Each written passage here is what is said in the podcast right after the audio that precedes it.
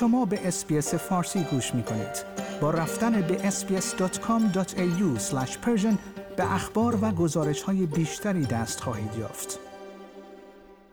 آیا مدیکر برای هدفش مناسب است؟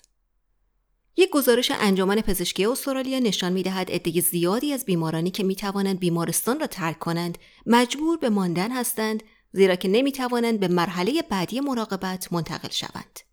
انجمن پزشکی استرالیا می‌گوید تعداد بیماران گیر افتاده در این برزخ بسیار زیاد است و این امر تشدید مبارزات انتخاباتی ملی برای رسیدگی به تجمع امور تکمیل نشده در بیمارستانها را میطلبد. در همین خصوص من بهار قهرمانی و همکارم استفانی کورستی در SBS فارسی گزارشی را تهیه کرده ایم که امیدوارم مورد توجه شما قرار بگیرد.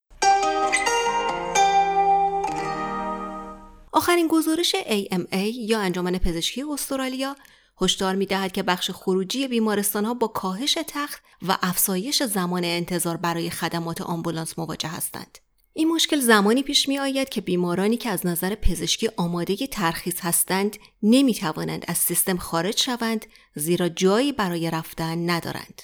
پروفسور استیو رابسون رئیس AMA می‌گوید برای رفع این مشکل اصلاحات دراز مدت سیستم بیمارستانی و همچنین تجدید توافق بر سر بودجه بین کامنولت و ایالات مورد نیاز است. And we estimate that 285,000 patient days were lost to exit block.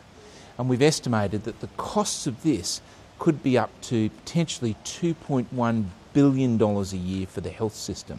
The problem is multiple. The biggest thing is older Australians who don't have residential aged care to go to, but in some circumstances, it patients who need NDIS care. دکتر نیکول هیگینز رئیس کالج سلطنتی پزشکان عمومی استرالیا روز چهارشنبه به باشگاه مطبوعات ملی گفت سیستم بهداشتی دچار بحران شده است.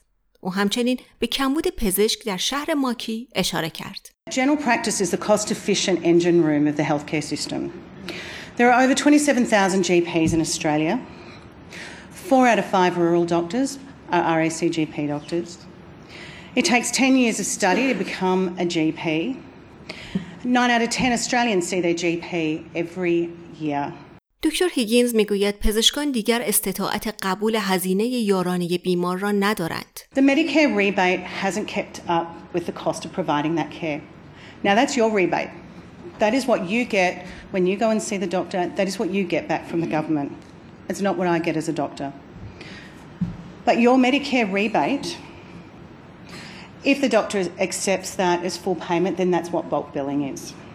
استفن داکت کارشناس سیاست سلامت و اقتصاددان نیز برای رسیدگی به تقویت مدیکر در باشگاه مطبوعات ظاهر شد. Pouring money into a system which needs structural reform is not the way to go.